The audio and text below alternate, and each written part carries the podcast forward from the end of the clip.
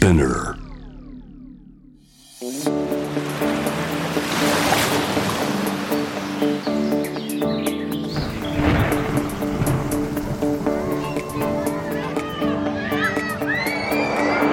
SDGs Explain for Business SDGs を仕事に生かすナビゲーターは SDGs を軸に活動するワールドロード CEO 兼ハフポスト日本版プロデューサーの私平原伊文と。ニュースサイトハフポスト日本版編集長の竹下隆一郎です。この SDGs を仕事に生かすではミーティング顧客との交渉上司との会話 SDGs をきっかけに考えるヒントをどんどんどんどんお伝えしていきますそうですね本当仕事で生かしたいですよねどうしあのキーワード的に SDGs、SDGs とメディアでよく聞く機会も増えたんですけれどどうやって普段の仕事に生かせばいいのかっていうのをちょっとお届けしたいと思いますね。ですね。はいまあ、今日は特に身近な話題ですので、はいショッピング買い物を通して SDGs を考えるということを話し合っていきたいと思います。楽しみですね。はい、楽しみですね。本当私も最近、まあ、今日もすごい暖かくなったんであの早めに来てプラプラっとしてたんですけどもどうしても気になるのがそのフェアトレードですね。この公正な取引をされているのかこの商品はっていうので最近そこに着目しながら買い物をしております。そうですね、はい。SDGs、まあ、ちょっと難しい言葉なんですけれど、まあ、要するに2030年までにいろんな環境問題とか、まあ、人権問題とかあるいは食品のロスの問題とかそういうのを全部解決しないといけないという目標だと思うんですけどみんなが取り組まないといけないと。でお客さんもそうだしお店側もそうだと、まあ、そういったことを今日も話せたらいいなと思ってます。そうですね、はい。そして今日は買い物をまさにここを作っている丸井の代表取締役社長青野正弘さんをお迎えして買い物から変える SDGs をテーマに話してまいりたいと思います。ですね。買い物と SDGs どういうふうに結びつくのかっていうのちょっと気になりますよね。なんか環境にいい買い物ってどういうことなんだろうってちょっと思ったりしますけど、ちょっと詳しく聞いていきたいと思います。はい。ではゲストをお迎えする前にまずは SDGs 関連ニュースをお届けします足立区や北区生理用品を無料で配布へ。生理の貧困問題に自治体の支援広がる。自治体で生理用品を無料配布する動きが広がり始めています。東京都足立区が経済的負担などさまざまな理由で生理用品を購入できない人を支援するため防災備蓄用の生理用品を配布することを発表しました。都内でいち早く生理の貧困問題に取り組んだ自治体の一つが豊島区で3月15日から19日まで必要とする全ての人を対象に生理用品を無料で配布しました。足立区でも3月22日から26日までの間一つの家庭につき原則1パックまで生理用品を無料で配るということです。スマートフォンなどで公式サイトの画面を提示するか窓口に設置してあるカードを指さすことで受け取りが可能で本人証明などの提示は必要なく個人情報も聞かれない形となっています。また北区でも支給が決定。北区議会議員の山崎太子氏や臼井愛子氏によると防災備蓄の生理用品2500セットを無料配布するそうです。東京都以外では兵庫県明石市が4月から無料配布を開始するということで生理の貧困問題に対する動きが今後も広がりを見せていきそうです。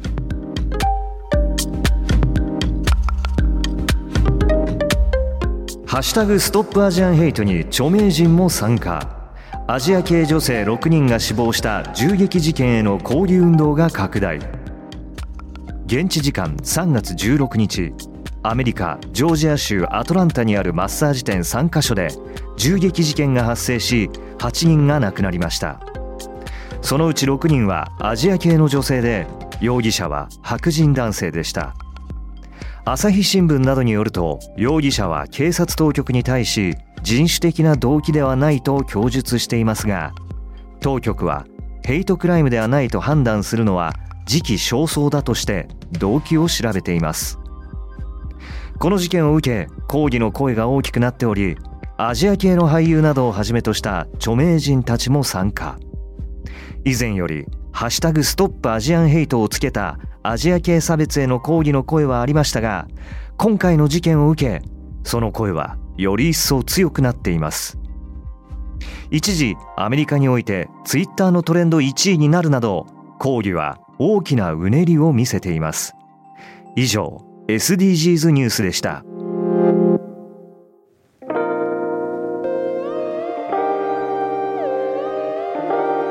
改めまして SDGs を仕事に生かすナビゲーターの平原伊文です。竹下隆一郎です。ではゲストをお迎えしましょう丸井代表取締役社長青野正弘さんです。よろしくお願いいたします。よろしくお願いします。よろしくお願いします。まず自己紹介お願いいたします、はい、株式会社丸井グループという会社であの仕事してます、はい、まあ入社してからずっとですねこの商売の仕事をさせていただいていましてあのもうそうですね40年近く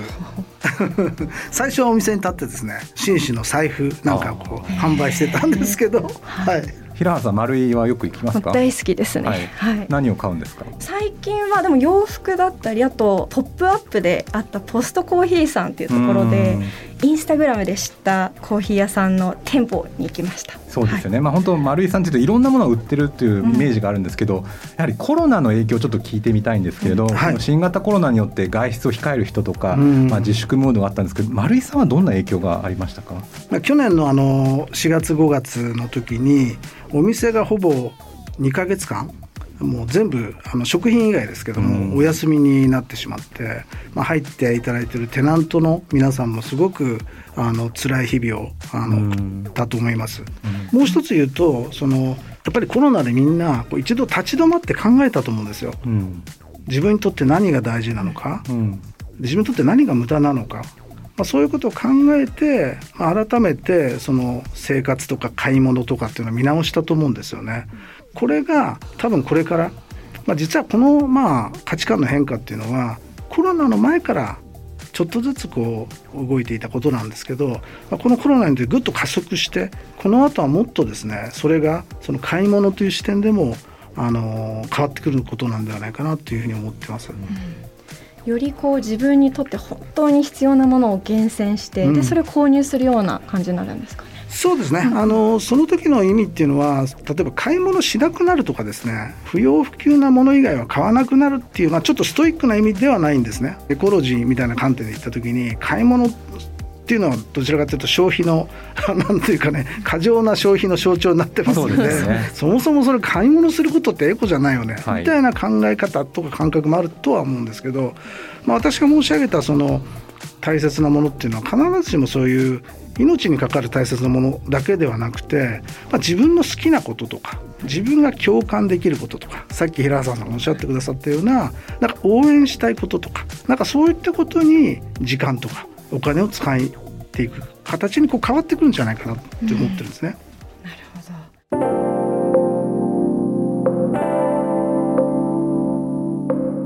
で、まあ、今あのちょっとこう買い物の話にシフトしてきたと思うんですけども、はい、それこそあの今回のテーマが買い物から変えていく SDGs っていうところで、はい、とは言っても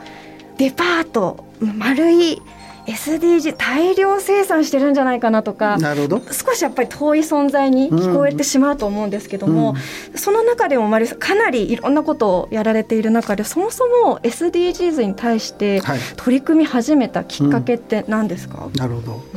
SDGs っていうのはこう全文みたいのがあってその全文の中に誰一人取り残さないということを誓うみたいな文章っていうか言葉が入ってたかと思うんですけどもこのまあ SDGs の基本理念みたいなものっていうのはまあ、私どもからすると、まあ、当社がずっと、まあ、仕事としてこう目指していく社会こういったものとすごく重なり合うんですね。うんまあ、当社は全ての人が幸せを感じられるあのインクルーシブで豊かな社会を共に作るっていうことを目指して仕事をしてるんですね。つまりインクルージョンということ誰も置き去りにしない社会みたいなこととですね今のその SDGs の基本理念みたいなことがすごく重なるんですよ。細かい17の目標に対してどうかっていうことよりもですね、まあ、その部分ですごく共感しているっていうんですかね重なってる部分があるんじゃないかなというふうに思います。なるほど。なるほど。具体的にはどんなことをされてるんですか？今はあのマリーグループっていうのはフィンテック事業があの中心になってます。はい。平原さんフィンテックっていう言葉最近よく聞きますよね、はい。いろんな金融とかお金の支払い方法を、まあ、テクノロジーによってアップデートしようというテクノロジーなんですけど、丸井さんのフィンテックというのはどういうフィンテックですか？そうですね。そのフィンテックはそのカードを発行しているんですけれどもそのエポスカードっていうカードも普通のクレジットカードですと、まあ、例えばお客様がどういう会社に勤めていらっしゃるのかとかこう持ち家を持ってるのか、それともアパートに住んでいらっしゃるのかとか、まあ、年収はいくらかとか。ね、まあ、審査がありますよね。そうですね。審査ありますでしょ、はい。まあ、いわゆるスコアリングっていうんですけど、ええ。まあ、そういった形で使える限度額みたいのをまあ付与してカードを発行するわけですね。ですからその普通の例えばクレジットカードだったら主婦の方はカードが作れないとかですね、うん。学生の方は作れないとかっていうのはあるんですけど、まあ、マリーの場合には、まあ、エポスカードの場合にはですね学生さんであっても主婦の方であっても最近ですと在留外国人の方であっても、うん。あのカードが発行できます。最初のあの予診枠は小さいんですけども使って毎月毎月ちゃんと払ってくださるっていうことは信用がだんだん積み重なっていくってことになるわけですね。ですんで、まあ、信用を共に作るっていうあ手前どもでは言ってるんですけど、まあ、そうすることによってビジネスとして成立しながらそのインクルーシブな社会を作っていくっていうそのものがビジネスっていうことでずっとまあやってきた、まあ、どちらかというと歴史があります。なるほど。じゃあ結構買い物をまあ平等にしていくというかそうですね。まあみ民主化していくってことですよね。あおっしゃる通りですね、うん。民主化ですね。なるほど、うん。まあ、ただ難しいのはですね、今だとあ、まあ、かつてはその買い物によってはい。タンスを買ったり、昔はまあ三種の神器って言ってましたけど、うん冷蔵庫とかいろいろ買うことが豊かさの象徴だったのが、うん。うん。今は逆にそれが大量消費大量廃棄になって、買い物が良くないんじゃないかっていう議論もあると思うんですけど、もちろんみんながいろんなものを買えるのはいいんですけれど、うん。その買うものそのものが本当にサステナブルなのか、うん。地球に優しいのかっていうのが今問われてるのかなとは思うんですけど。そうですね。おっしゃる通りだと思います。うん。あの手前どももその今の買い物っていうのはあの選択肢が少なすぎるんじゃないかなっていうのを思ってまして、大量生産大量消費、まあ、大量廃棄、まあ、そういうことを前提により安くうん。たくさんのものを売る、まあ、そういうまあ行き過ぎたあ資本主義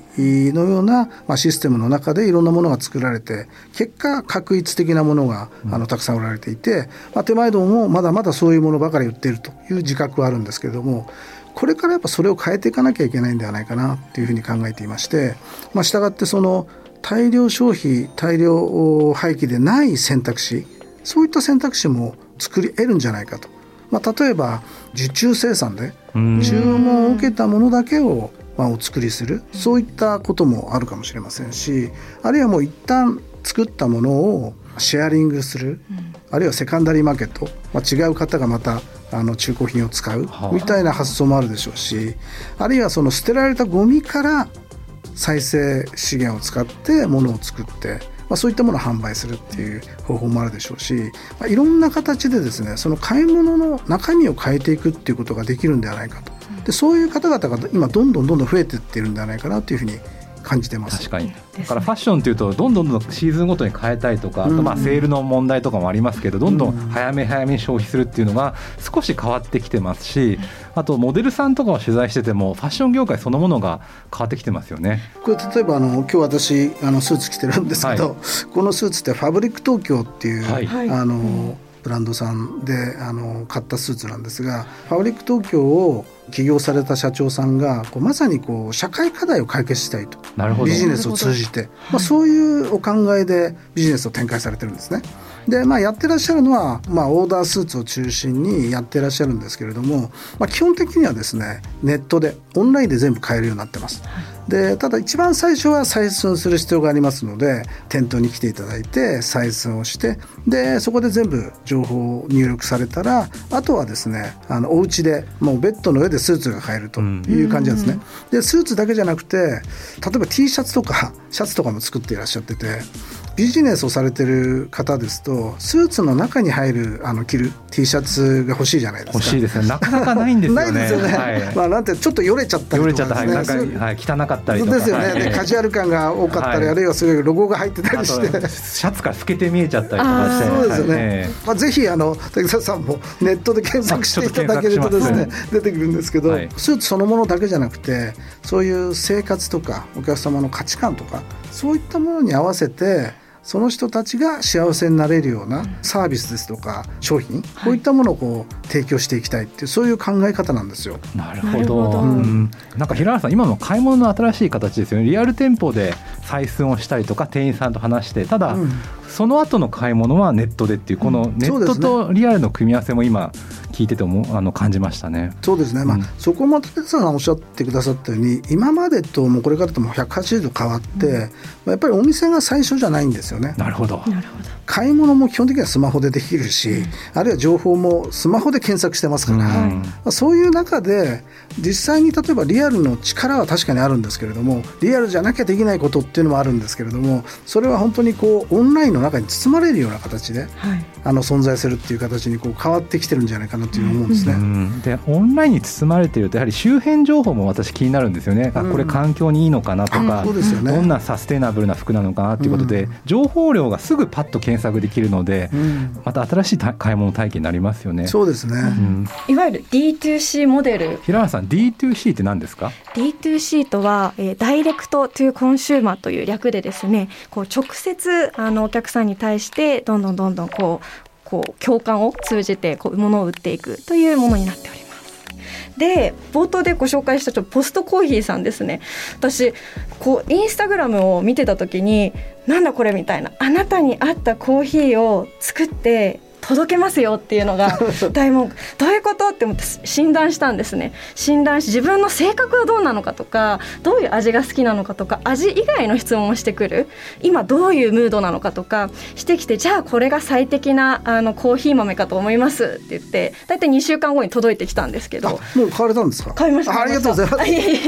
ごめんなさい。これ僕初めて聞いたんです。これは どんなコーヒー屋さんですか、ま、丸井さんの中に入ってるんですかね？はい。ポストコーヒーさんとは、うん、あの協業させていただいてるんですが、まだリアル店舗を常設で店の中には作ってないんですね。ただあのマリンの店舗の中でポップアップ期間限定期間限定のお店です、ね、お店をやりました、はい、でそのポストコーヒーってどういう会社かっていうとあの今平原さんおっしゃったようにネットでですねこれもまあ検索していただけるとすぐあの、はい、ぜひ聞いてる方は検索してください。そうそう。ポストコーヒーとファブリック東京ですね。で、これはですねあの10種類の質問があるんですねそれに答えるとその方に合ったスペシャリティコーヒーこれをね30種類ぐらいの中から選んでアソートしてくれるわけです。すごい。そうなんです。どどんなこと聞かれるんですか？えっとですね、例えばですね、コーヒーと全然関係ないこととか聞かれるんですよ。あなたはその新しいことにチャレンジ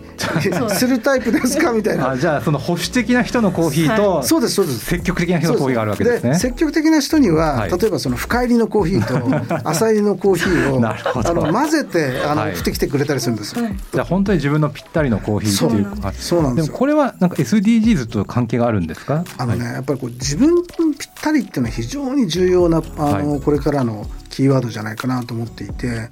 今ちょっと違うもう一つあの例を出してもいいですか？お願いします。コヒナさんっていうメーカーさんがあるんですけど小日向さんって小さいサイズの服を作ってらっしゃるんですよ、はい、社長さんが150センチちょっとかけるぐらいの身長なんですけど、うん、その方がやっぱりこう小さい頃から服に困っていてデザインとか色から選べないんですってああ、そう既存の服はもう決まったサイズが多いからですかね。なるほど。サイズがやっぱりこうちょっと違うだけで、あの世の中にたくさん物が溢れているようで、実は全然あの自分にぴったり合うものがないっていう状況なんですね。で、これがなんとか解消できないかっていうことで、まあ、お一人で大学の頃に起業されて今はまだ25歳ぐらいとかそんな感じなんですけどその方とお話した時におっしゃってたのが小さいサイズの服を着て買って喜んでくださるお客様っていうのが物の価値以上にこう自分にぴったりが見つかることがこんなに幸せなことなんだっていうことに価値を感じるっておっしゃってるんですよね。まあ、それがまさに SDGs の基本理念であるこの、まあ、誰も置き去りにしないって言った時に今手前でも PB で靴をやってるんですけど靴の中心サイズって大体22.5から24.5なんですね。このあの中心サイズの間では靴はいっぱいあるんですけどその前後のですね小さいサイズとか大きいサイズってほとんど売ってないんですよ。でじゃあその中心サイズの人ってどれくらいいるんだろうって調べたら7割ぐらいなんですね。なるほど。ということは3割の人はもう切ってるってことじゃないですか。はい、そういうその社会ってどうなんだろうと。そうじゃなくてどうやったらその3割のお客様にも自分にぴったりと思ってもらえるようなそういう商品を提供してそれがビジネスとして成り立つような方法っていうのはないのかっていうのをこう探していくっていうんですかね。うん。そうすると服の廃棄もなくなってきますよね、まあ、統計によるとまあ10億枚ぐらい服が廃棄されてるという統計もあるぐらい、やっぱりぴったりのものがないとどんどん買い替えてしまったりとか、捨てちゃったりしますけど、一度ぴったりのものがあれば、まあ、長く大切に使おうと思ったりしますよね。おっしゃる通りだと思います。こうネットで見て共感してそこにで購入してでそれをこうどんどんどんどん長い間使う使えば本当にこう大量消費っていうのもなくなって、こうか作る責任と使う責任どっちもこう SDGs あの SDGs ですね、はい、もう解決できるんじゃないかなと思いました。そうですね。はい、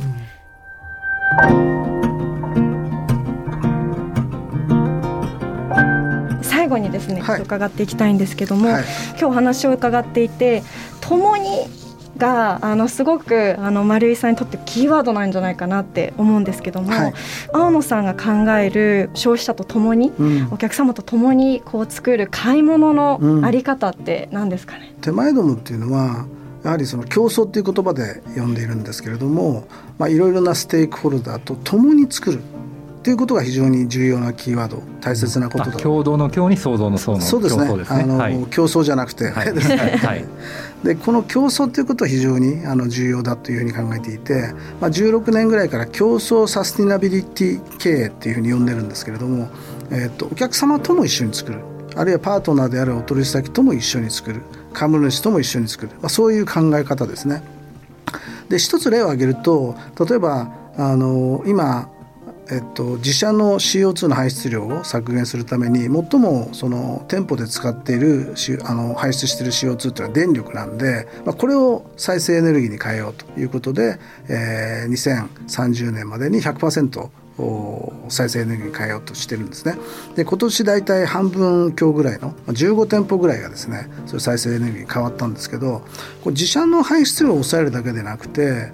もう一歩進んでお客様のご自宅の電力、これもその再生エネルギーに変えたらいいんじゃないかすごいです お店だけじゃなくてそうそうそう。お客さんの家までコミットするんですね。今みんな電力さんというところと、はい、あの協業しているので、みんな電力さんにあの契約を切り替えるということになるんですけどそれが本当にあっという間にできるんですね。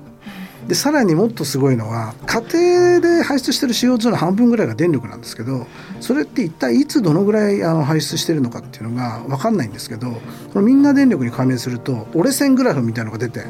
青野さんちは朝の大体こう6時ぐらい、まあ、朝起きて、はい、その時間と昼はあの誰もいないんで、はい、夜のこの8時以降がすごく使ってますとかっていうのが分かるんですよ。なるほど。結構一日を振り返れますね。日を振り返れるし、あと月ごとに燃えてまあ、青野家の場合にはですね8月が一番電力を使用していて。それはエアコンで、多分エアコンだと思うんですけど、うん、でもそういうことが分かれば、まあ、生活の仕方をちょっと変えてみる。確かに。工夫できるじゃないですか。あとそもそも楽しいんですよね。そうですね、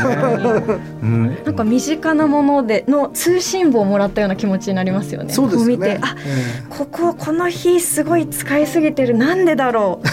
あそうだ。エアコンこのこの時間めちゃくちゃ使ってる。じゃあここちょっと削減してみようとかそういう環境によくしてみようとかそういうものがに使えるんじゃないかなって思いましそうですよね、はい、うん、そういうまあお客様と一緒に変えたりあとお取り先と一緒に、まあ、さっきのあの大量廃棄じゃない選択肢こういったものをお取り先と一緒に作っていくみたいな形で今スコープ123だったらその先に4があるんじゃないかって。うん、あの今手間でも考えて、まあ、勝手に考えてるんですけど、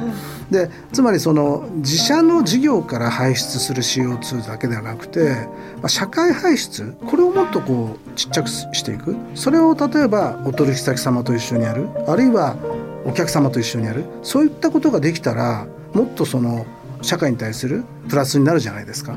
そういったことをやっていこうと。そういう KPI を立ててこうビジネスとしてどうやったらそのスコープ4を実現できるのかっていうことを取り組もうと。そんなことを今考えて やっています。まさに競争ですね。競争です、はい、ありがとうございます。いや本当に今日楽しい話ばっかりであとは何よりもこう気づきをたくさん今日得られたなって思いました。なかなか買い物だったり生活でどういうふうに SDGs に取り組められるんだろうっていうのをもう悶々と悩んでるリスナーの方もすごい多いんじゃないかなって思っていて私自身もそうなんですけどもそれをこう身近なこう買い物だったりこう生活っていう文脈で話せたのが今日すごい良かったんじゃないかなと思いました。SDGs を仕事に生かす。今回は、えー、丸井の代表取締役社長青野正弘さんにお話を伺いました。青野さんありがとうございました。どうもありがとうございました。SDGs Explain for Business. SDGs を仕事に生かす。SDGs を仕事に生かす。ここからはナビゲーターの竹下隆一郎が仕事で使える SDGs の数字に関するトピックをご紹介します今日の数字は54%です。こちらはですね2019年度の家庭ごみのうちプラスチックが占める割合です。でこのプラスチックっていうのは非常に大きな問題になってましてゴミを捨てた後ですねなかなか分解されずにずっと残ってしまうんですね今の技術だと。で特に海に溢れるプラスチックゴミっていうのは問題になってまして2050年には魚の量を超えちゃうと、まあ、そういった予測もあります。つまりプラスチックの海のプラスチックのゴミが2050年には魚を超えてしまうということで、えー、海っていうのが魚が住んでるとこっていうよりはプラスチックのゴミが溢れてるとこってなってしまうと、まあ、なんとかしなきゃいけないということで今いろいろな対策が行われてるんですがまあ、難しいのはですねプラスチックっていうのは本当に軽くて丈夫な素材なので医療現場とかでも使われたりするんですよね、まあ、そういったものはもしかしたら人の命を救ってるかもしれないですし、まあ、これを聞いてる皆さんの中でもやはりお仕事とかあるいはご自身の会社の製品でプラスチックっていうのは重要なファクターを占めてると思うんですけどそれがゴミになってしまうと、まあ、大問題になってしまうということで、まあ、いろいろ各社が見直しをしてるんですが、まあ、家庭のこの54%という数字を通して、まあ、どういうふうにプラスチックと私たちは付き合っていかないきゃいけないのかっていうことをちょっと今後考えてみたいと思います。ということで、えっと、仕事で使える SDGs の数字に関するトピック今日ご紹介した数字は54%でしたこちらは2019年度の家庭ごみのうちプラスチックが占める割合です。54%でした。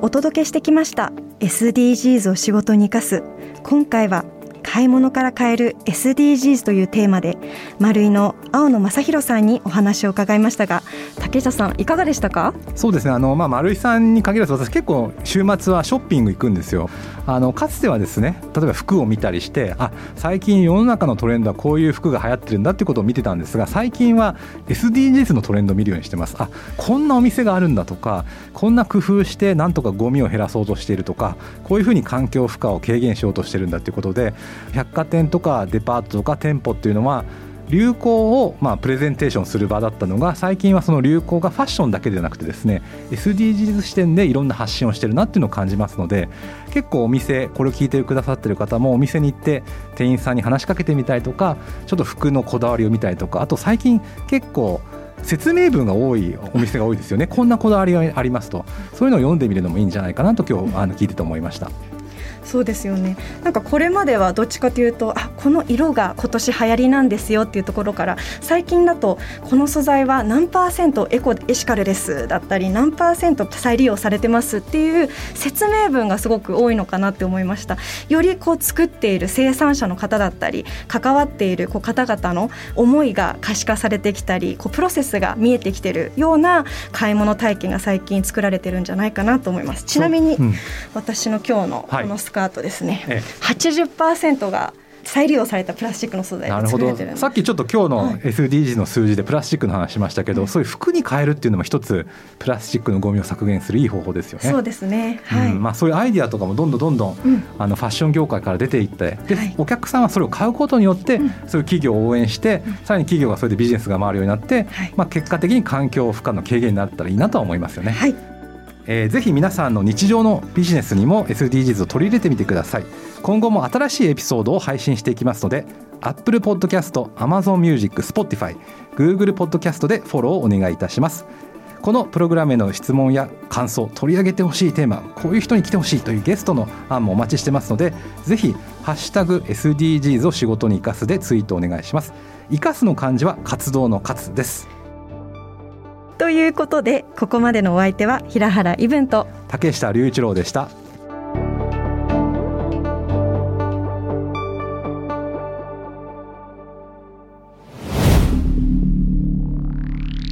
Spinner